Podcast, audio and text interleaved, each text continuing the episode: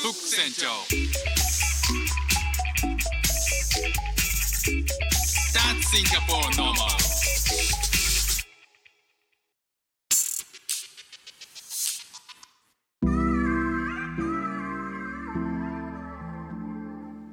船長です。シンガポールで4歳と5歳の息子の子育てをしている主婦です。このチャンネルは子育ての話や英語学習の話海外生活で面白いと感じた日本との文化や価値観の違いそこから改めて感じた日本のすごいところなんかをお話ししております。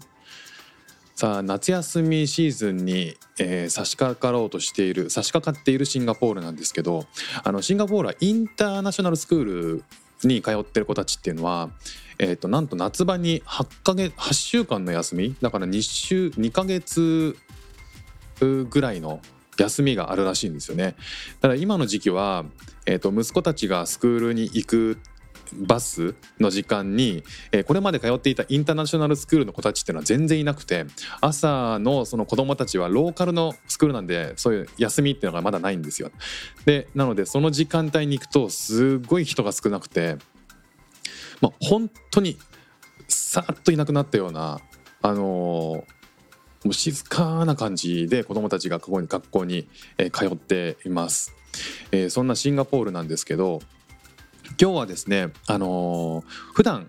えー聞いていただいている皆さんに、えー質問だったりテーマを募集したいと思います。えーこれまでですね、え2年半ぐらい、えーこの音声配信やってるんですけどもあのーまあかれこれ360ぐらい60回ぐらい配信してきて、えーまあいろんな日常の中でのテーマを少しずつ抽出してお話をしたりしてるんですけどあのここでですねあの聞いていただいてる皆様に、えーどんなことを聞きたいとか何か質問があればぜひお寄せいただきたいなと思います。えーとまあ簡単に思いつくものって全然いいですし、えー、なんだったら過去に面白かったエピソードこれだよっていうのを、えいただけるだけでもすごく嬉しいです。で方法はあのメッセージとか、えー Q&A 欄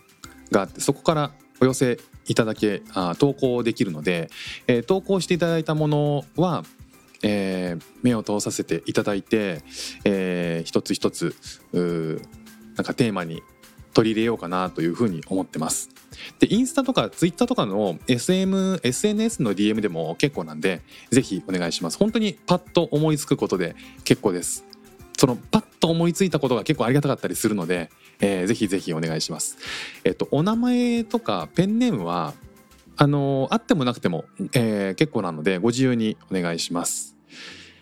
さあ、えーちょっと話は変わってですね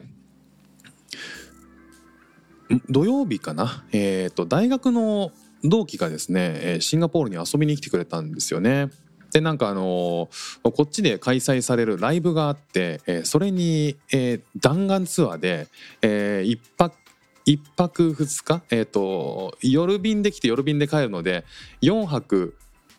2日かな、えーという弾丸ツアーをなんと決行してきたと。であのその方はお子さんが3人いるあ、まあ、女性なんですけどお子さん3人いてまだ小学生上の子が5年生とかかなで下の子来年小学校に上がるみたいなだから下の子一番下の子は、えーうちの長男と一緒の年なんですよね。でいやいろいろあのちょっとあのじゃあせっかくだから会おうかっていうことで、えーカフェでねコーヒー飲みながらいろいろ話しました。で、まあ、実際ねこっちに来るっていうこの弾丸ツアーっていうのは家族と、えー相談したんですけどもなちょっと、えー都合が合わずに旦那さんのお仕事の都合とかが合わずに、えー弾丸で来ることになったらしいんですよね。でこういうふうに家を開けあの家を開けてこっちに来るっていうこともあのこれまでの、えー生活であればちょっとできてなかったかもしれないけれども今回やってみようっていうふうに思って、えー思い切ってやってみただっていう話をねしてたんですよ。まあ、つまり、まあ、子供3人いて、えーその間は、えーご両親も、えーご実家が遠いっていうこともあって、えー助けを借りることもなく、まあ、旦那さんが3人、えー見ながら、えーやってるっていうふうに言ってましたね。だからなんかこう家を空けるっていうことはさすがにできないよなってなんとなくこうできないことと思い込んでたんだけれども、えーまあそこはそこはこう旦那さんのご理解もあって、えー来ることができたと。で、えーその話をいろいろそういう話をいろいろしてたんですよね。まあもちろんこっちに来るとためにまあいろんな、えご調整事っていうのをしたとも思うんですよ。例えば想像ですけどご飯をまあ土日分を作り置きしてきたとかね、まあ、そういうこと。あとはなんか、えーまあ一番上の子がもう、えー、と10歳ぐらいだとしたらまあいろいろ面倒を見てくれる。まあいろいろ手伝いもしてくれるしってことだと思うんですけど、えーまあ、そのための準備もいろいろしてきたでしょうっていうのは、まあ、推測はできるんですけどね。ただこう自分自身の趣味のために家のこととか子供をパートナーに任せるっていうことはまああのその方も言ってましたけどやっぱりちょっと、えーちょっと引っかかる部分もあったともともと。ででもそれって、まあ、僕も聞いて、まあ、よくぞ実行したなっていう、まあ、拍手ブラボーブラボーではあるんですけど僕自身はねあの実際本当に良いことだと思います。なんか自分の好きなことに没頭できる時間っていうのを、えー作れるっていうのは、えー家庭としてうまくいってないときっとまあできないできにくいだろうなっていうふうに思うしまあ理解がないとできないだろうなっていうふうに思うんですよね。まあ、そのできないだよだろうなっていうのも一つの思い込みなのかもしれないですけど仕事とかか家庭を離れて自分が好き勝手に使える時間っていうのはこれはねこう旦那さんにとっても奥さんにとってもどっちにもやっぱりすごく大事な時間だと思うんですよね。でそういうことがないとどうしても、ね、あの仕事だったり家庭をのその2つがあるからもうその2つで手一杯だからっていうことでなんかこう自分自身の好きなことをしないなんか自分を犠牲にしちゃうっていうマインドがどっかに根強く根付いてきちゃうと思うんですよ。まあ、そのそういったことを夫婦それぞれが好きなことをできる、まあ、言ったら余暇？余暇を取る時間っていうのが、えーなんか総合的には結果的にこう健康的だし、えー家トータルで見てもいい家庭が築けそうな、気はするんですよね。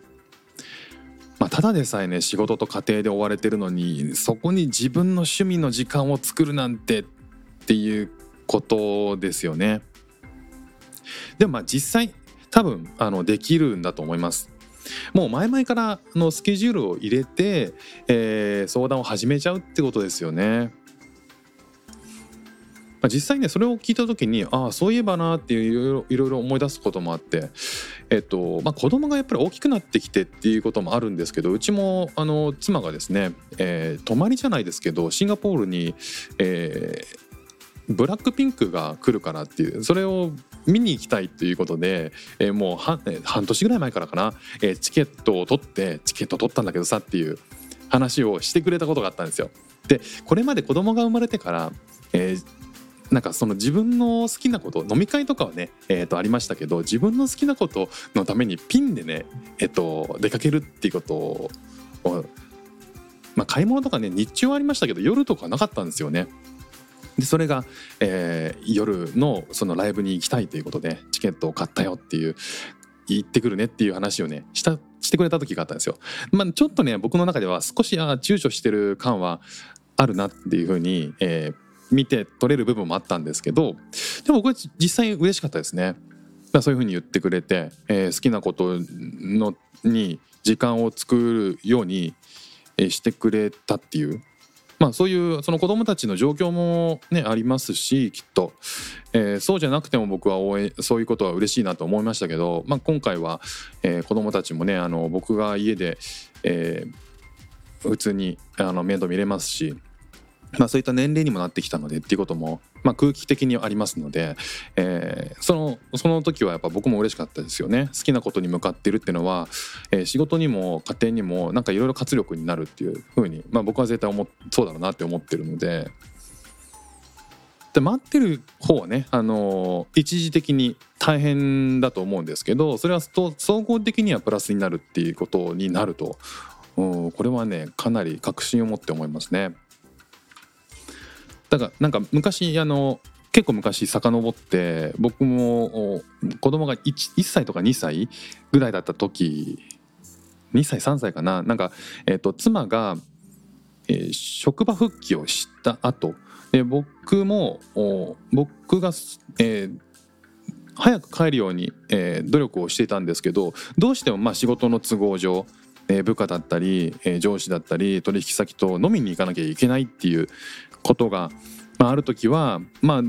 何回かあったわけですよね。でそういう時に、えーごめん行ってくるよ」っていうふうに言う時ってなんとなくこう申し訳ない気持ちにはなってたんですよ。やっぱりこう妻も働いてて、えー僕も働いてて、まあ、同じような状況の中で、えー飲みに買いに行くっていうのはなんかあ、まあ、仕事の都合もあるとはいええーその分なんかこう妻にえー仕事家庭のことを任せなきゃいけないっていうことでまるっと任せなきゃいけないっていうか、まあ、ちょっと、えーなんか後ろめたい気持ちもあったんですけど、まあ、そういう時に妻がね提案してくれたんですけど、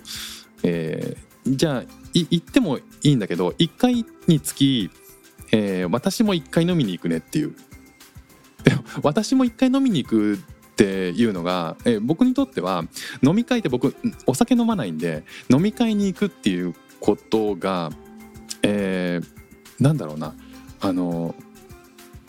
どのくらい、えー価値を持つんだろうなって僕は一瞬理解できなかったんですよね。まあ、理解できないというかあもうもちろん行き、えー行ってくださいと、まあ、僕も行ってるしじゃあぜひ行ってきてくださいっていうふうに思ってたんですけどなんかえっ、と妻にとってはそのお友達と夜飲みに行くっていうこと、えー状況を共有するっていうこともすごくその時には息抜きだったっていうふうに思うしでそういうことを言ってくれたからあそっかじゃあ行ってきてって思えたんですけど逆になんか申し訳ないなっていうふうに思いだけでじゃあ行ってき来たらっていう提案はなんか僕の方でできなかったんですよね。なんかなんかしにくいっていうかいやそんな余裕ないでしょっていうなんか なんか一触即発じゃないですけどその頃はねなんか結構ギスギスしてしがちだったんですよやっぱりこう家のことで。なんだけどなんか妻がそういうふうに「いやじゃあ1回一回につきあなた1回につき私1回飲みに行くね」っていうこと言ってくれてなんか結果的に僕の気持ちもちょっと楽になったっていう部分あったんですよね。まあちょっと話それましたけどねあのパートナーの好きなこと夢中になれる時間を自分の時間を作るっていうことは、えーなんかあのそういう時間を楽しむことも含めてパートナーがそういう時間を楽しむことも含めて応援し合える関係がなんかベストだなっていうふうにあの改めて思いました。ということで今日も聞いていただきましてありがとうございました。フック船長でした。じゃあまたね。えーっと最後に質問とか聞きたいテーマトピックス、えー過去に面白かったエピソード何でも何でも結構ですのでぜひお寄せください。よろしくお願いします。